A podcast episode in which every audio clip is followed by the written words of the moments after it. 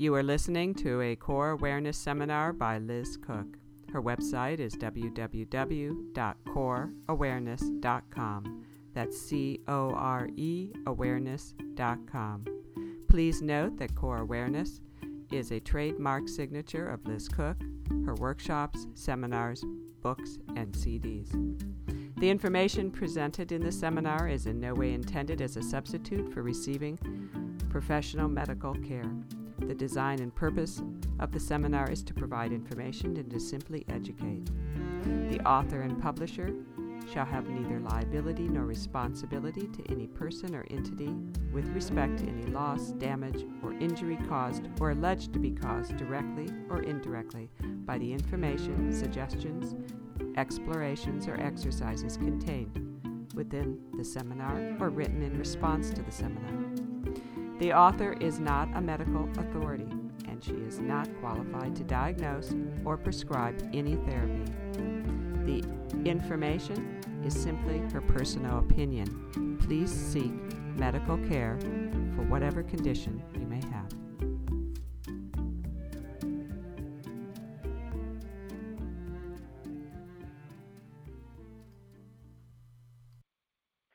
I want to welcome everyone this is Liz Koch at Core Awareness.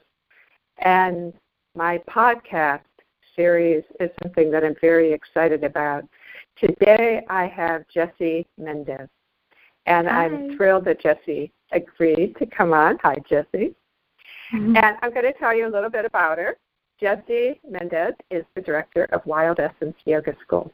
And that's an online and international sisterhood of educational movement for women offering courses ranging from instinctual women's wellness programs to what they call the wild mystic yoga, nature, and magic facilitation. And these are trainings and ways, or wild essence yoga school digs beyond the typical yoga teacher training curriculum into the lineage of intuition based connection teachings worldwide and pours from the dark mysticism and rich soil of the feminine vibration on the planet in order to honor and recalibrate the whole. Mm. A worthy, a worthy project. Intention. So I want to say a little more about Jessie because um, she is a self-defined uh, sacred feminine alchemist and wild Mhm. woman, and she's the director and lead trainer of the Wild Essence Yoga School. So welcome, Jessie. Thank you so much. It, feel, hearing you read the words, I can feel them over again where they come from. It's really beautiful. Thank you. Yeah.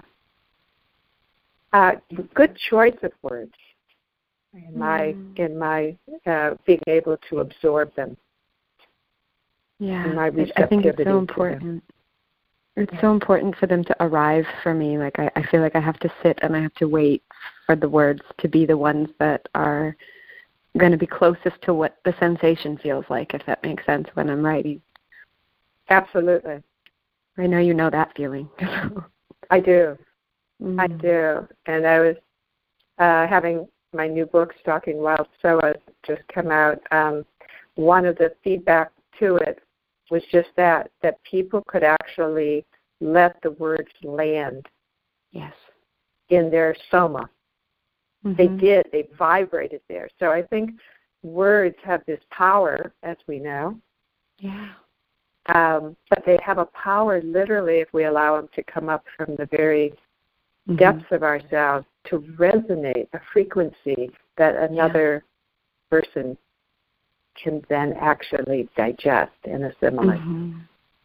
Yeah, and that's that portal that you talk about so often of of allowing things to arrive rather than um, pushing them into existence. If that makes sense, just the way that we're we are conditioned and and the way that our society teaches us to come up with things or to to intelligent them or to create them with our minds instead of allowing that arrival, which I think it, it, you can really truly feel it with being even around other people who are pulling from that space and and accessing that that space of of knowing rather than having to think it or bring it into being I think there's something to that that you can truly feel the difference in the vibration and the strength of the vibration of it because it's not diluted by what the mind wants to do to things, if that makes sense.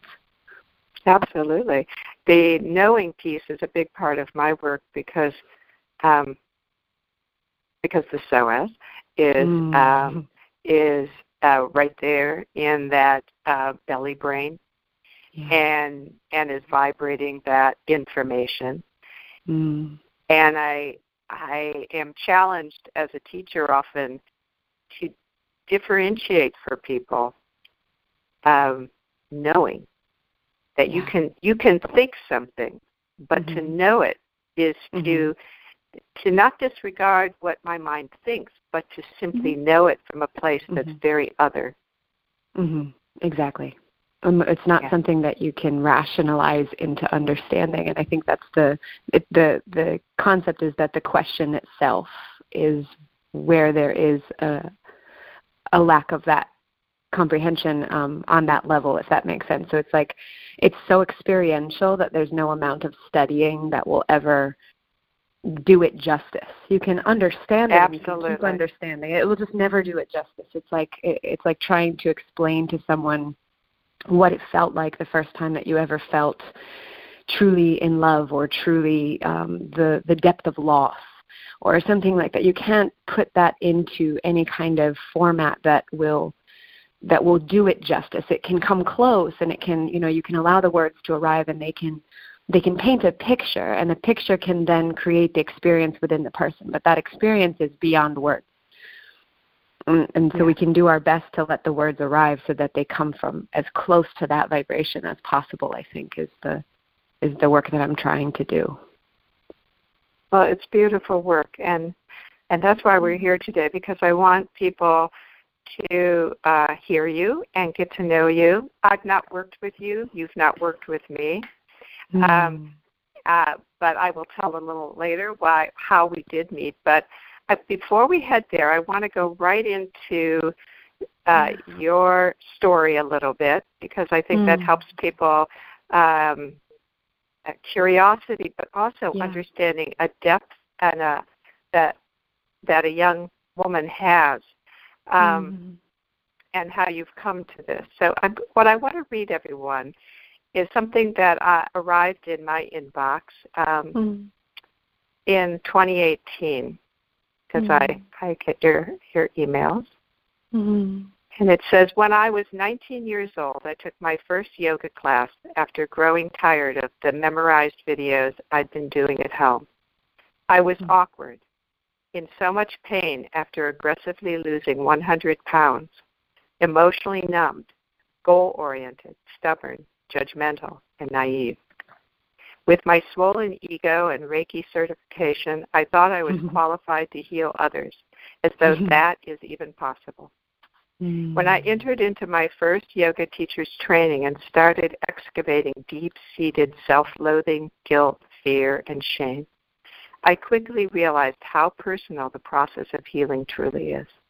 Mm. I put healing in quotations because over the last 10 years of seeking answers for my pain, outlets for my grief, healers to alleviate my suffering, and spiritual distractions of all sorts, I have come to one humorous conclusion.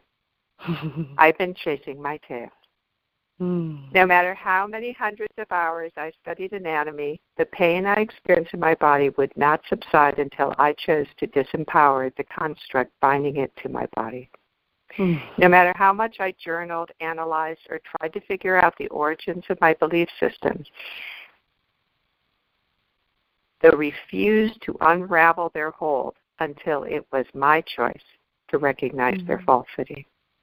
Mm-hmm. No matter how nurturing the hands of any healer or how insightful their intuition, they were completely powerless to my free will, and only mm-hmm. I could mm. choose to dismantle my suffering. Mm-hmm. We are actually fully and completely whole and healed, and yet we convince ourselves with the fuel of society that everything is broken and that some magic pill, magic person, or magic information will be our cure. Mm-hmm. All along this hilarious tail chasing journey, the soul of the world smiles patiently, just waiting for that moment. The Mm. single solitary moment that we choose to see it all as it truly is. And from that moment, everything we sought outside of our own being becomes moot. Because we recognize that all of it, the wisdom, the healer, the outlet, the magic, is us, as we are Mhm. everything. Mm. This is a decade later, and I expect a decade from now my truest self will see much more clearly and speak in even more ambiguity. Until then, Mhm. I am flushed with gratitude for the ceasing to grasp. Mm. I am so thankful that I no longer require the validation of anything outside of myself to know that I am wholly enough. Mm. This place is sweet because here I can learn as it comes. I can observe the patterns as they arise, and I can consistently witness that each choice I make determines my relationship with reality. Mm.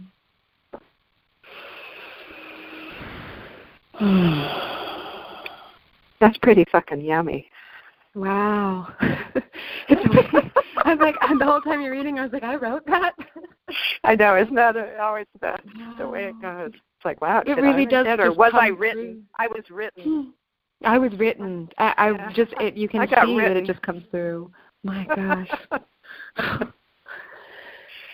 it's it's like the way you read it too. It just it paints the it paints the story all over again from the beginning. You know, and the and there's so much more to come. It's so it's it's so obvious that that amount of unraveling that happened just in that 10 year period and how much how much can happen in such a short time and how how different of a of an entity you can actually witness yourself as in such a short period you know in in that transition happening in that way That's remembering that woman that I was mm. Yeah. yeah Yeah, and what a lovely woman you are.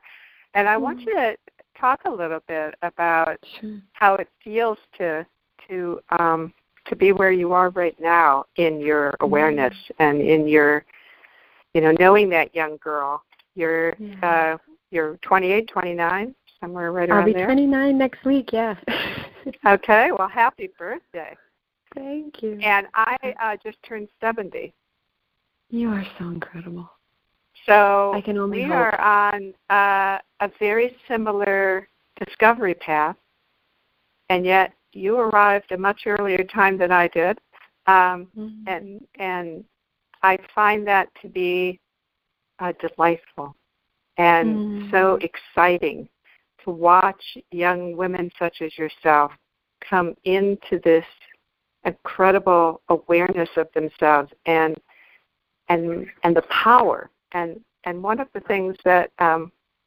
you you talk about is the purpose of your work is um, is to attune to the wise whispers of nature for the sole Mm. purpose of the embodiment, activation, and reclamation of the wild feminine on the planet. Mm. Yeah. Um, yeah. So one of the reasons I invited you, among many, is this wild feminine, this yeah. calling home the wild, the wise, the hag, the witch, and the Mm. wolf. Mhm. Yes. yeah. And um, so speak to that a little bit. Yeah, absolutely. Well, I, I first want to honor you because it is it's the work of the the generations that have come before me that has paved the way for there to even be the possibility of this. You know, the the environment of society that that you had to navigate in you know the last 40 years between us like that that period of time and the world as it was and society as it was has a lot to do with i think why um, it's significantly more accessible to me now to begin to work with some of this. And that that's because of the women who who fought in in a much more difficult place to fight when their voices were even even smaller than they are now. And i think that that that is a huge huge thing not to to overlook for me is that you know my grandmother teaches me often that when she she brings this up quite often that when she was in the the hospital with her first having her first baby she was the only woman who insisted upon nursing her child and would not take formula for the baby.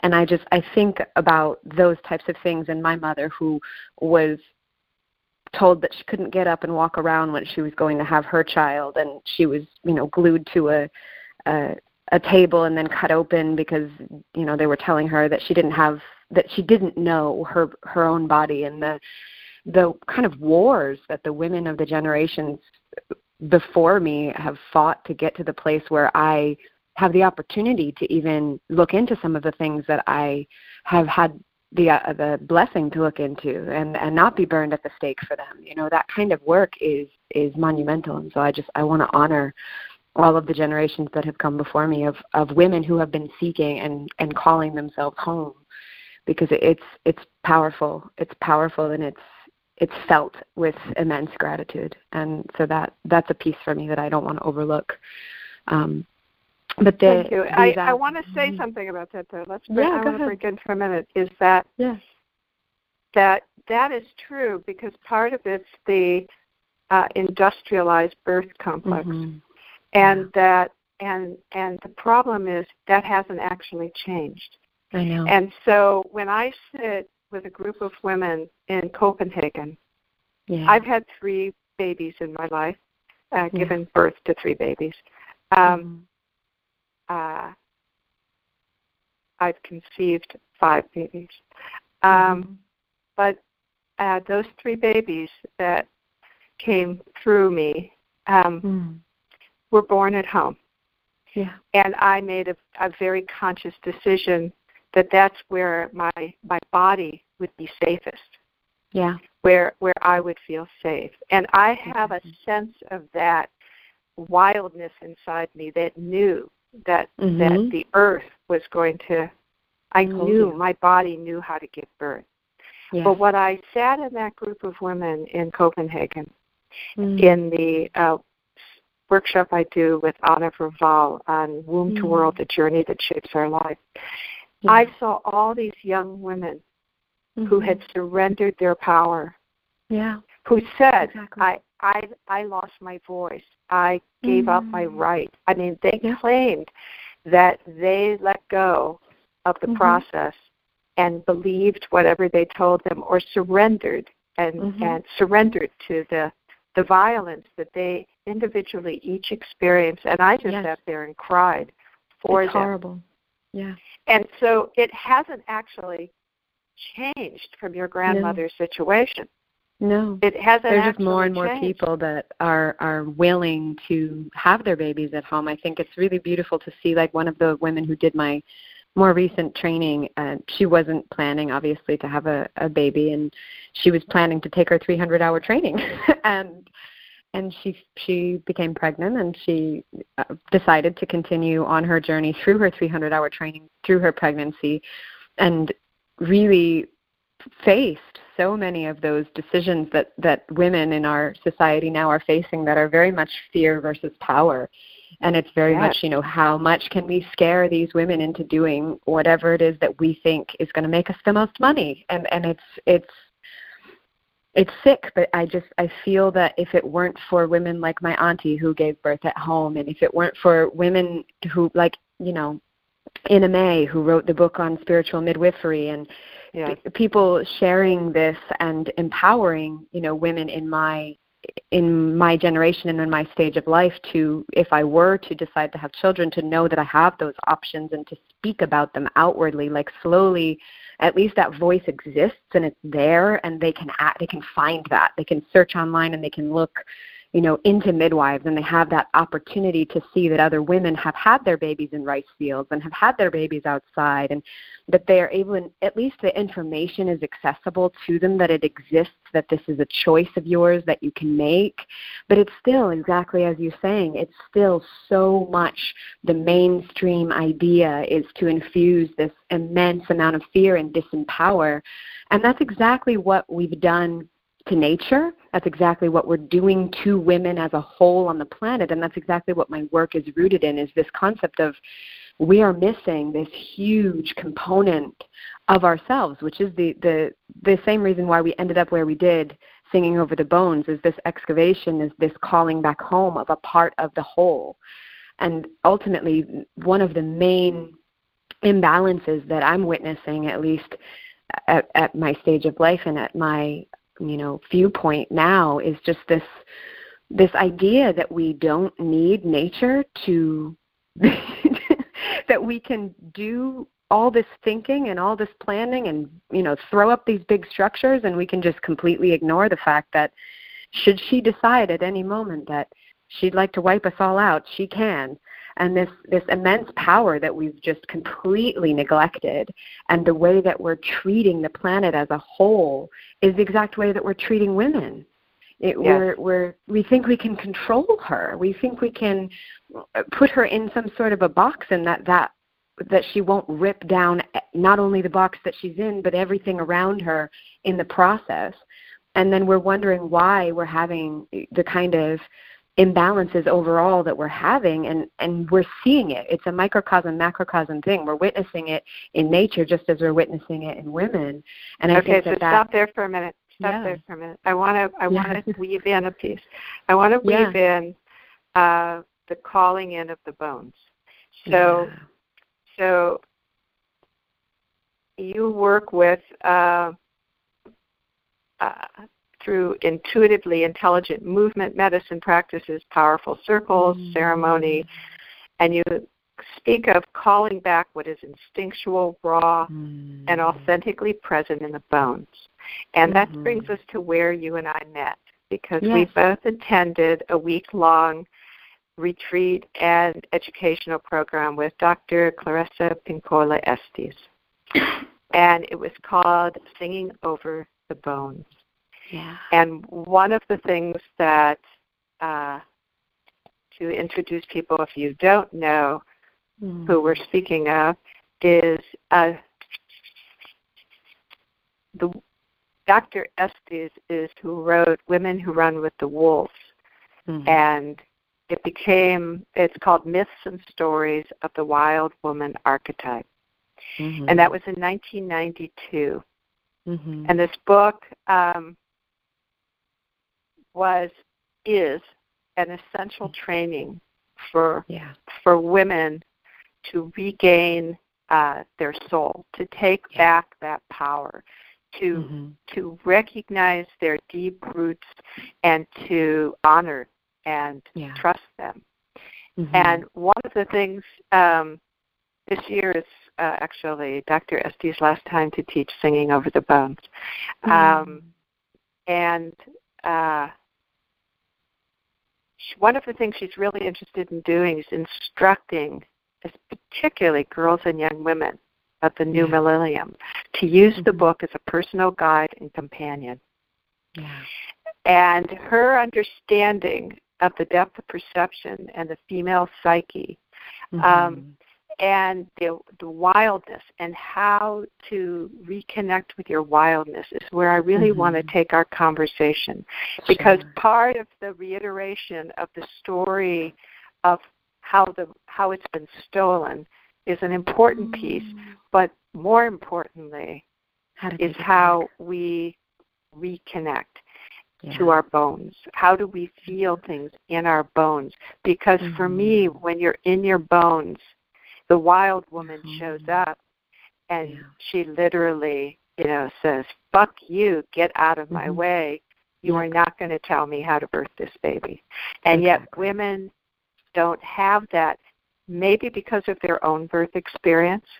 Yeah. Uh, maybe because the their their choice of choosing to believe in the industrial process, the mm-hmm. fears, all of that stuff. But but yeah. one of the things that comes out of a quote uh, that I think is important from Dr. Mm. Estes yeah. said, "Bone by bone, hair mm. by hair, wild woman comes back."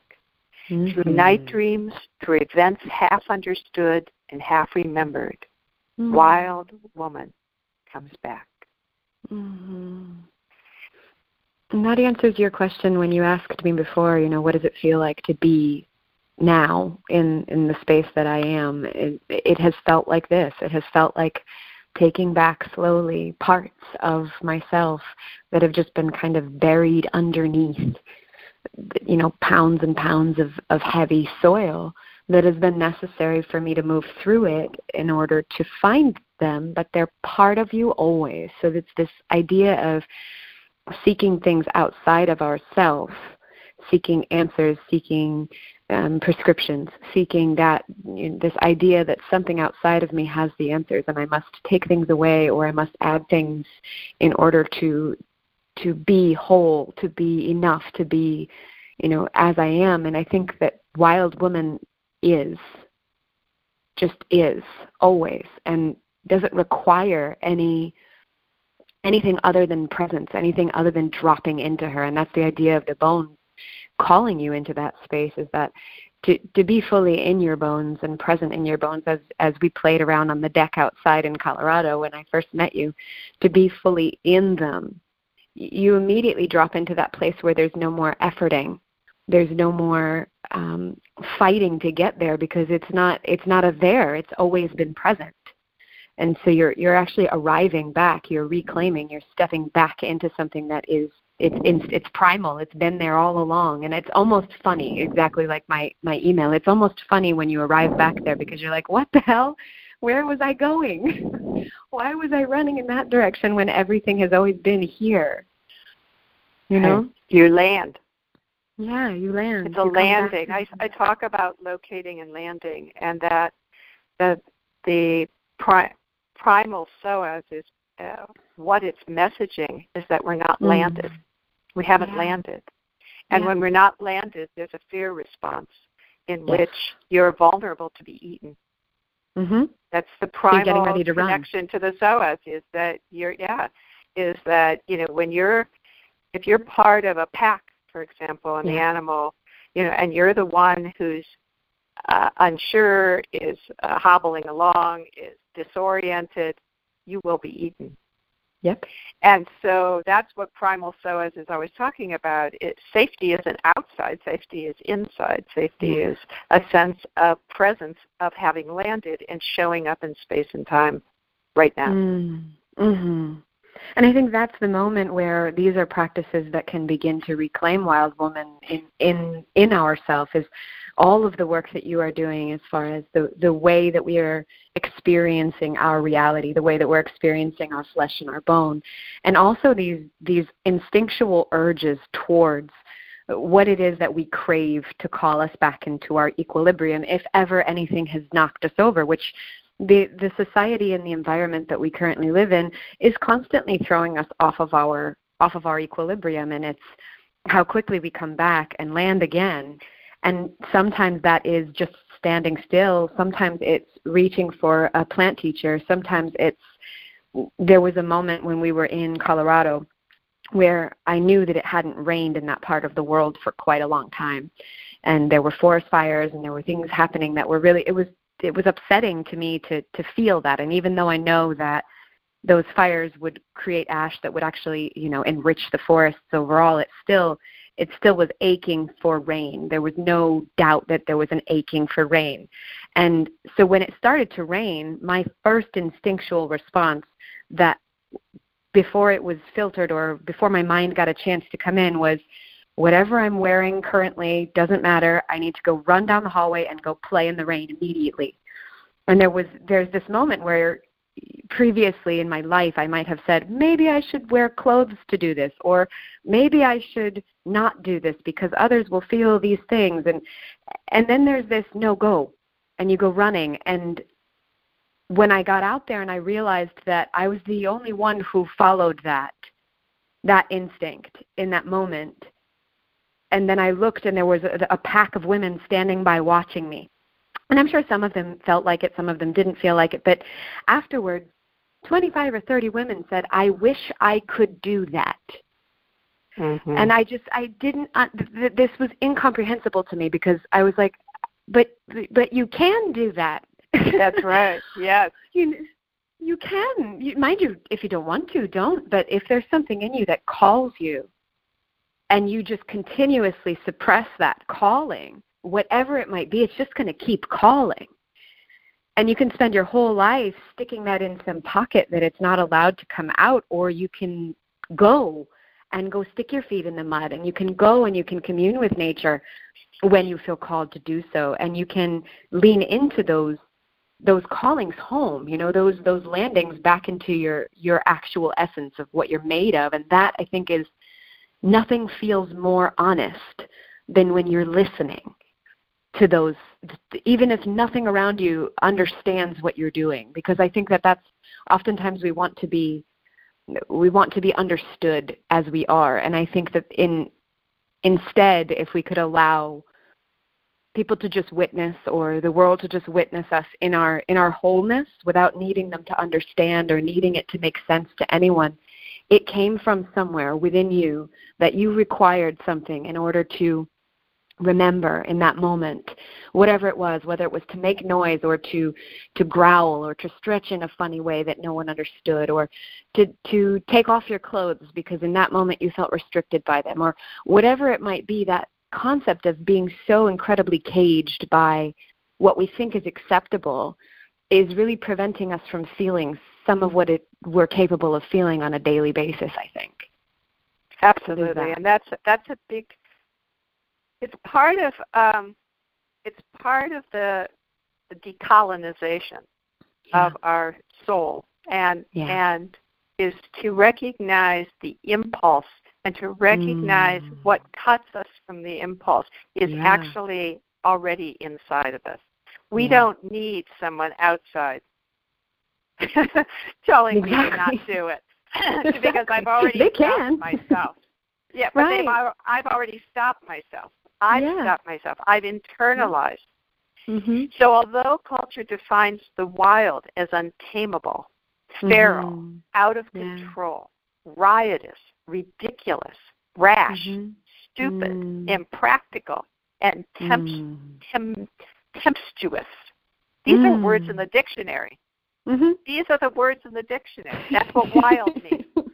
Okay? Yep. Okay? Oh. It is by w- welcoming the wild that we avoid because here goes the opposite living a domesticated, indifferent, yep an unenthusiastic life. Yes, and uninspired. Okay, I mean that's. I mean, look at the con- contrast between those two. Ah, but I, I would never. Nothing in me would ever be okay with that. I would. I would. I would be dying rapidly inside every moment of every day to accept that as my reality. Like there are so many moments where eh, the idea of putting on shoes just feels it feels unfair to my being. there's these there's so many moments that I just I I have to recognize that I refuse to live this way that I've that I've been conditioned to believe is the way that you're supposed to live. Right. And and you know, there's this idea of that and exactly as you say, the conditioning is so ingrained from such a, a small age that no one else even has to pass a judgment. You've already done it yourself. That's right. Those women all stood there they all stood there and stopped themselves. Yeah, every single woman, and it just it broke my heart, but it also was incredibly inspiring because I've also been witness to and experienced what it feels like to be in spaces where because of the fact that I choose to live in an uninhibited way, that it that it invites and offers the opportunity and I don't want to say gives permission, but I feel like each woman gives themselves permission that they never needed in the first place in that moment to go, yep, I am going to sunbathe topless because I've never done that before. And why have I never done that before? And why am I looking at that old man's nipples but I'm hiding mine? I'm very confused. You know, why is it okay? why is it okay for him to have his nipples out but I can't have my nipples out and mine have a function and his don't even have a function? And he's over there, you know, having the greatest time ever, freely exposing his. what is what is why is that okay? You know, why is that something that I've just accepted as he's allowed to walk around and and and be in his freedom to have himself exposed in that way and I'm not. And why have I decided that I'm not? And that that concept of as silly as that is, you know, I was just recently in Aruba and I had that moment where I was asked I was sitting by the pool, mind you. Whenever I'm on the beach, I'm I don't care. I'm going to wear whatever I'm wearing, or not wear whatever I'm not wearing. I, it's my experience with the sun and the nature, and no one else is involved in that. And if they involve themselves, then that's on them. I don't. that has nothing to do with me. And so I was up by the pool, and I had someone ask me. It was basically like you're too close to the restaurant to have to to be topless, basically. And I was like, I was just so baffled by this concept because I looked around and I see men with their nipples out and I don't understand the difference between mine and theirs except for mine have a function and theirs don't have a function. And those kind of moments where you're like, "This, I've just accepted this as uh, that, that this is fine," and we start. So I want to challenge you. I'm going to challenge yeah. you on on, yeah. on because you're taking us to exactly exactly yeah. the uh, unconscious perception of wild yeah. an uninhibited person who thinks they can do whatever they want anywhere they want is yeah. exactly what society has found offensive because yeah. although you're on the beach maybe i'm there with my children and my husband mm-hmm. maybe mm-hmm. i'm there um mm-hmm. in some other capacity and i haven't and and so there's agreed upon social rules for Mm-hmm. what is comfortable in social settings exactly. and what I want to challenge around that is that that people unconsciously, the minute I we start to talk about wild, that's exactly mm-hmm. what they go to is nakedness, yeah. sexual mm-hmm. freedom, um, mm-hmm. and no morals in regard to social conduct. Mm-hmm. So you've brought up the you've brought up what we call the the poisonous, and Mm-hmm. and if you're in certain cultures, uh, as we know, uh, Right. being naked together doesn't mean anything. It's socially Mhm. acceptable. Then you go to some other part of the world and uh, everyone is clothed, and men don't have Mhm. their nipples out, and neither do women. Um, Mhm. And certain situations allow certain amount of uh, exposure of body, and others Mhm. don't. And so there's Mhm. all these different ranges. But Mhm. wildness is not about how I behave in the social world. It's how I choose to make decisions within Exactly. myself in regard to my connection or my Mhm. expression Right. of uh, life itself. So right. in the animal kingdom, Mm-hmm. there is uh, there is also various you could call behaviors or social Mhm. conduct among Mhm. different mammals in different situations. But Mm-hmm. When I think of wild, Right. um, the first thing I think of is how is Stephen Harrod Buhner's uh, Mm. quote from his book on uh, on wild plants, and he says this: one of our greatest fears is to eat the wilderness of the world. Mm. Our mothers intuitively understood something essential. Mm. The green is poisonous to civilization. If we Mm. eat the wild, it begins to work inside us, altering Mm. us, changing us. Mm. And soon, if we eat too much, we will no longer fit the suit that has been made for us. Our hair Mm. will grow, begin to grow long and ragged. Our gait Mhm. and how we hold our body will change. A Mhm. wild light begins to gleam in our eyes. Our Mhm. words start to sound strange, nonlinear, emotional, unpractical, Yeah. poetic. Mhm. And once we have tasted this wilderness, Mhm. we begin to hunger for a food long denied us. And the Mm. more we eat of it, the more we will awaken. Exactly. It's so beautiful. It's so beautiful. And I think it's a range of of allowing that whatever just like I use as you were explaining about impulse. You know, when I when I speak of, for example, nakedness, there's that experience within me of of denying that impulse and the shame surrounding my body. So my relationship with nature has that has been a part of my practice of allowing myself to be comfortable and and whole in my skin. So there are aspects of that that are part of my own practice and there are also aspects of just coming home to being with nature as a part of me. And met, whether that be that I'm actually sitting outside in it or whether that I'm sitting in my bones inside of my house or whatever it is, that space of some things just don't fit you know like why why must i do these things? We start asking why like you're saying the clothes don't fit any longer or we start we start craving something more than what we are conditioned to be fed and that it just isn't it just isn't nourishing. You know you look around and you're like that doesn't serve me. That isn't that doesn't work for me. That isn't going to give me the remembering that i know is possible. And and so many things start to fall away from the conditioned patterns of what's acceptable with the way that we have to carry ourselves in society in order to be whatever we think we're supposed to be. I don't even understand it anymore. I'm trying I'm trying to understand what exactly uh, these constructs were created to do aside from disempower and control. Uh, and so there's there's a lot of things that just don't fit any longer from that if that makes sense. I think that that um, that there's two two branches I see growing here, and one is yeah. the individual, and one is the cultural. And yeah. and uh, one of the conversations I've been following is mm. the cultural body, um, yeah. as well as my personal body, mm. and and I and so for me the one branch is the personal body, which is there. There's such a thing called inhibition and yeah. inhibition has its role in that right. you know we learn to recognize certain sensations that tell us that we need to pee. Mm-hmm. Our bladder is full. And and as little kids when we learn um, that if we can sense when we catch that moment, if we can mm-hmm. actually go and empty our bladder and then we don't pee on the floor. Right. And that's an inhibition that serves us all, especially in right. workshop settings. You know, I'm really glad nobody pees on the floor. You know, like it makes my exactly. life a lot easier. Okay, so like there's a place for inhibition.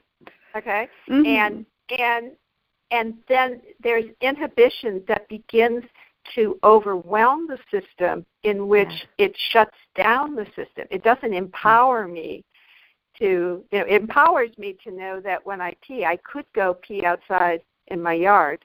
You know, mm. I could go mm. pee on along the side of the road. I could go pee in a toilet somewhere. I could, mm-hmm. you know, I might not pee in the middle of the city, you know, or mm-hmm. in an mm. elevator because I've been on those yeah. elevators. You know, they're not great yeah. places to to hang mm. out in. Um, mm. and, and so I appreciate that people use toilets, but but I also am very happy to go, you know, pee in the outdoors. You know, yeah. And so mm-hmm. But there's other people who couldn't possibly pee in the outdoors. Yeah. You know, their their sense of animal instinct of that yeah. I am an animal. I could just pee anywhere. Um, yeah. Is disconnected. You yeah. know, and exactly. that's the that's the place where I see the difference between an inhibition being useful and an inhibition yeah. becoming restrictive. Right. Exactly and I talk about this when I when I work with with the five types of female orgasm and the experience that we often prevent from happening as women and and there are so many I've I've now gotten I think basically case studies from all of the women that have been working through these programs with me as to what types of um, impulse reactions and what type of sensations arise that we shut down. And it's funny that you mentioned peeing because that's the first sensation that a woman feels before female ejaculation is that sensation of, I feel like I might pee. And even though they've studied that that fluid, and I know that you've you know you work have so so much intimate work with fluids, and they've studied that that fluid that they call amrita, the nectar of the gods, the the female ejaculate, as yes, you know, because it comes through the urethra has, you know, aspects of, of urine, but is not actually urine. And yet the the first instinct that a woman has is to go, I can't pee on someone else. I'm not supposed to pee. But ultimately there's this experience of of her nature, of her primal nature that is being shut down in that moment because of her inhibition of you know towards i'm not supposed to feel this or with cervical orgasm, the fact that that space is is such a portal between worlds for so many women and holds so much information and so much um, fear and for so many women is such a sensitive, painful place to contact. And and yet on the other side of that, they've actually found. I was doing a bunch of research with um, the cadavers that they've dissected and I was looking and I was that there are so many nerve endings behind the cervix and that cervical orgasms are something that not anywhere near as many women have experienced because as soon as they experience that first response of pain that's that reaction that fear-based reaction to clench and to resist rather than to lean into what might be on the other side of that.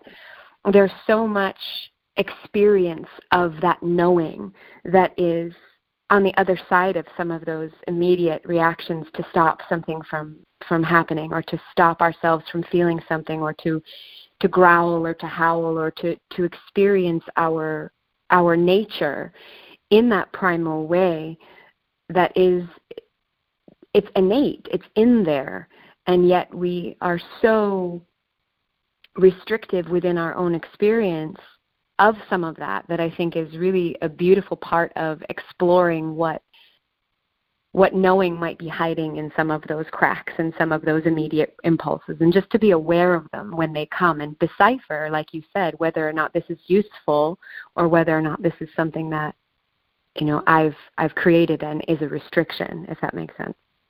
That's fabulous. Yeah. Mm. yeah. Well you know I here's the the interesting thing is that mm.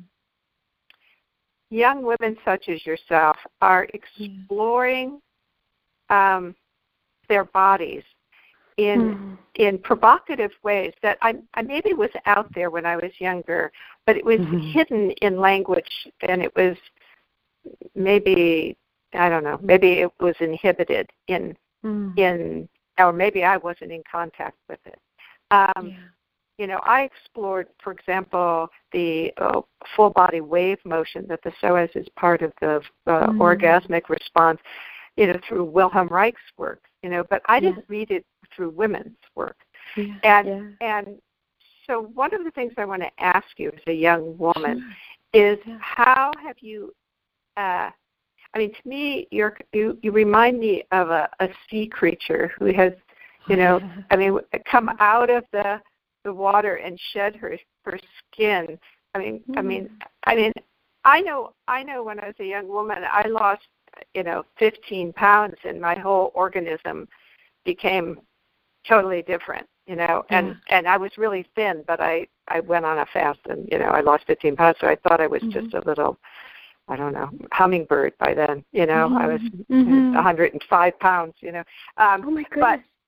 Yeah i mean you know for a short period of time you know. So i know when mm-hmm. that like changed my perception. And i i have to ask you like you lost a hundred pounds and yeah. i saw the image you put up of yourself and what you look like now and i'm not talking about looking i'm talking about sensory wise yeah. i want you to talk a little bit about how you embraced this shift in yourself mm. as you took off that other skin as you came yeah. out of that digging out of literally what you said the earth you know mm. you felt like you know you were buried and and i think you know you you found your way out Mm-hmm. One is what was the impulse of finding your way out? Because when we're buried that deep, sometimes there is no where is out. You yeah. know, where where is where does out exist? But the longing. I want you to speak mm. of longing because to me the metamorphosis that you went through mm. is like that ability to shed a skin or shed yeah. a, a way of being in yeah. yourself that was no longer vital to you, that no longer mm-hmm. fed you, and something mm-hmm. inside of you longed for something else. It wasn't a mental mm-hmm. concept, I don't believe.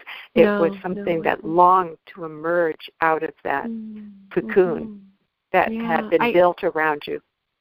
It's funny because I don't know that I understood what was happening as it was happening. Obviously, always in, the clarity in in hindsight is much more than when it was happening. But I do remember I had been heavy my whole life. So I had been heavy since the, the first time I actually said this to my husband the other day. I said the first time that I ever thought that I was fat was when I was six. So I had experienced a lifetime of of feeling like I was bigger than everybody else. And what I didn't realize, I think, until it started to shed, was that that had become a, a protective mechanism, a um, a cushion to protect a, a vulnerable, very very hypersensitive, true nature. And I didn't now looking back I recognize that throughout most of my life I was incredibly hypersensitive to all things. Yeah, I was I was the type that I still turn my socks inside out because the seam of the socks is is an irritant to the top of my toes to now and mm. i didn't realize that that was always part of my nature and that i had built kind of like um like walls to protect me. And that was through you know indulging in sugar and and creating this this thickness this cushion that would keep my inside parts safer. And i know that that that was definitely what was happening. And there was a sense of security in that that as i started to shed that layer that i actually felt more self conscious and felt more vulnerable and more exposed and more scared and more anxious. And that I recognized that those layers that I was piling on top were were representative of my of my strange relationship with feeling safe and whether or not I had ever felt safe. And so in shedding that and when it all came off was in 2008 or 9 and I had this moment where I I felt naked, I felt raw, I felt um, that I had that I had re- removed my safety, and so it was a recognition of how do I access that knowing in a way that is actually more nourishing for me, and how do I remember that I'm safe in a way that doesn't require me putting the the coat back on, if that makes sense. Mm-hmm. And and so there was this even to to initiate it in the first place came from a place of of just sitting in the dark and having a moment where I just had enough and I had numbed myself to a point where I couldn't feel anything anymore. And that was what that protective layer was meant to do. That was what I had created. And so instead of looking at it as, you know, I, I know that when people carry extra weight, oftentimes they start to have a very hateful relationship with the fat tissue as, you know, you you are this horrible thing that I don't want on me. And I had recog- I started to recognize that this is a, a layer of protection that I had actually asked for and that I had called in and that I had contributed to creating and that it wasn't the tissue's fault. And so that the the hateful relationship that I had with it had to shift and as that started to come off and I started to recognize it and I started to recognize how how hateful I had gotten towards these outer layers that there was not even a relationship between the inner and the outer anymore. It was just this this thick heaviness on top of me that was supposed to keep the world out. And as it started to come away and I started to feel the impact of my sensitivity and I started to feel scared again, you know, really truly scared again rather than numb. And it was a matter of how do I sit with that fear and now I have to find other ways of navigating and and sitting in the center of the reason why it came to be in the first place. So there's That's a beautiful that's yeah. a beautiful description. Thank you so mm-hmm. much for sharing that. It's very important for people to hear. I, I one of the things that I, when I work with people, I'm starting to recognize is mm. that whether it's just being in constructive rest or yeah. you know being quiet with themselves, starting mm. to sense into themselves, one of the things they start to notice is that they're numb. And they yeah. ask me the question like, you know, like I feel numb. Yeah. And and it, the same thing would happen in workshops when people would start to get into their core. And I noticed mm-hmm. in the workshop when I was a, a younger teacher that people were starting to either um, get uh, kind of uh, irritated yeah. or oh, you know, like they were they were starting to get mm-hmm. grouchy, and mm-hmm. and I'm thinking, gee, what do I need to do to entertain them, or what? Do I, and then I thought, oh no, this they're in their core, and this is why they left. This is why they left. Is these mm-hmm. feelings of you know, mm-hmm. and so now, and when you say the numbness, then started when it wore off, and I I Yeah. liken it to like a limb falling asleep. Yep. And when Mhm. you're when it's asleep, you're not aware of it's asleep, and you go to get up, and all of a sudden you have all this sensation, and yep. it can be very uncomfortable and really Yes. sometimes scary. Mhm. It's kind of like that. It's like you're waking It is. up, and waking up is not necessarily pleasurable Exactly. And I think that's until why you're fully it's- until you get more awake, and then it Yeah. very pleasurable. and then it can be beautiful. But I think it's the same as even talking about the the some of the trauma that people endure and how that becomes a portal and a doorway into some of their most potent creative experiences in their lives. And I think that that idea of the the very uncomfortable sensations being recognition that there are sensations you know and sometimes i think that that is the that is the way that a lot of people arrive at the doorway to some of the some of that stuff if that makes sense. Some of the knowing is on the other side of those doorways and it it, it arrives in that way with such a bang and such an impact because all of the subtle ways that it's tried to find you tried to reach you tried to call you back have just not been loud enough for you. And so sometimes it it comes in with a crash and i think that for me that even even after losing all of that weight my sensation truly didn't arrive back in any magnitude until some of the harder experiences of of losing pregnancies and of of heartbreak and of bankruptcy and of homelessness and of some of those more uh, louder sounds that became the beginning of following the sound into its origin if that makes sense and so, following the sound into the origin, Mm. um, I, I'm one of my my intentions as a teacher and and um, and practitioner is that I'm um, I do not believe that Mhm. um, trauma is uh, necessary.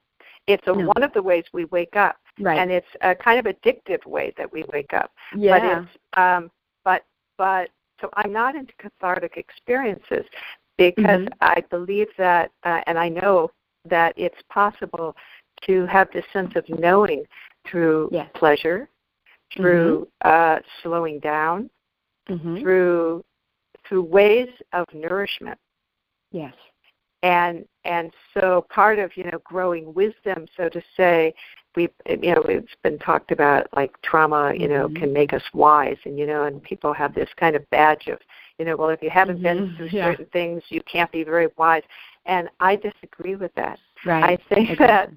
that that uh you know being able to actually enter the field of the earth yeah yeah and and feeling her nourishment and Mhm. feeling her her warmth and support Mhm. and love and all the ways in which being part of this this living body of earth yes Mhm. is is can be inc- so one can track pleasure Mhm. right Yeah. back to the uh, the source yeah yeah yeah and that's part of that um, the the womb to world story of how we arrive here is often what we keep repeating.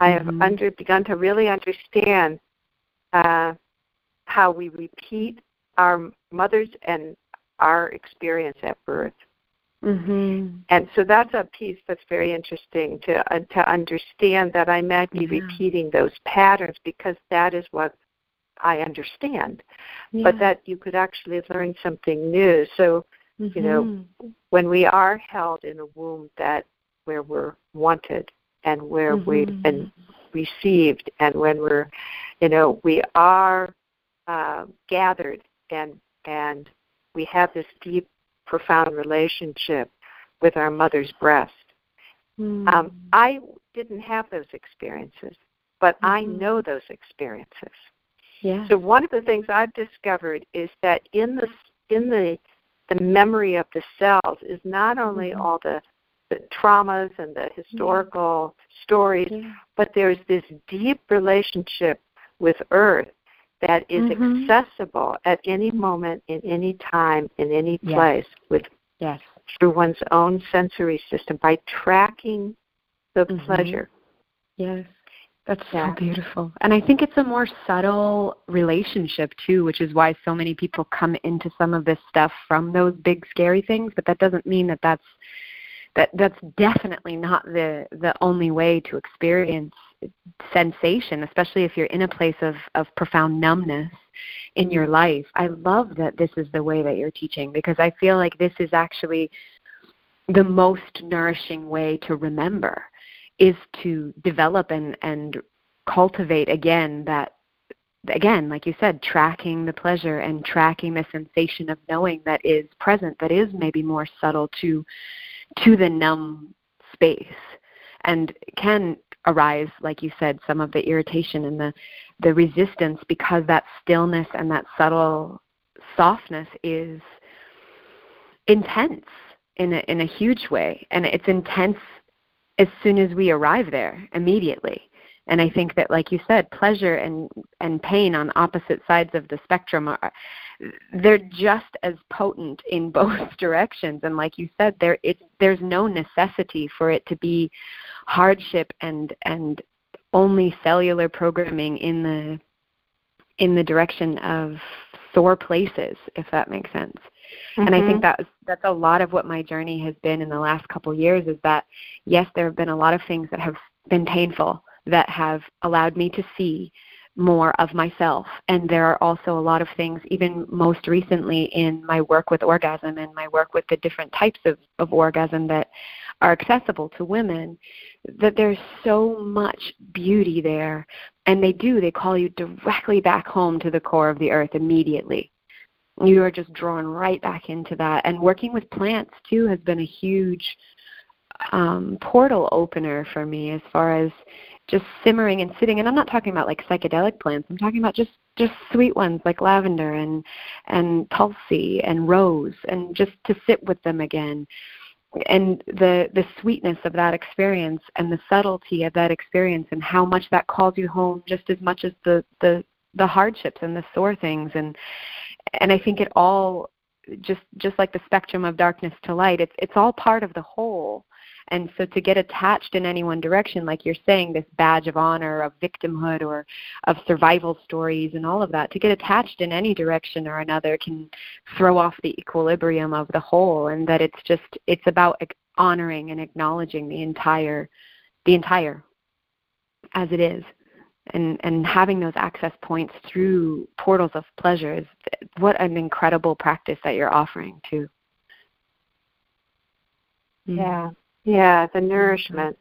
The ner- one of the things I understand about the the nervous system is that um, the the release work, the getting Mm. rid of. Uh, you you speak to that. You spoke to it because we're going to circle right back because it's almost Mhm. time to stop. Um, Yeah. Back to the very beginning of talking about healing Mm. and and um,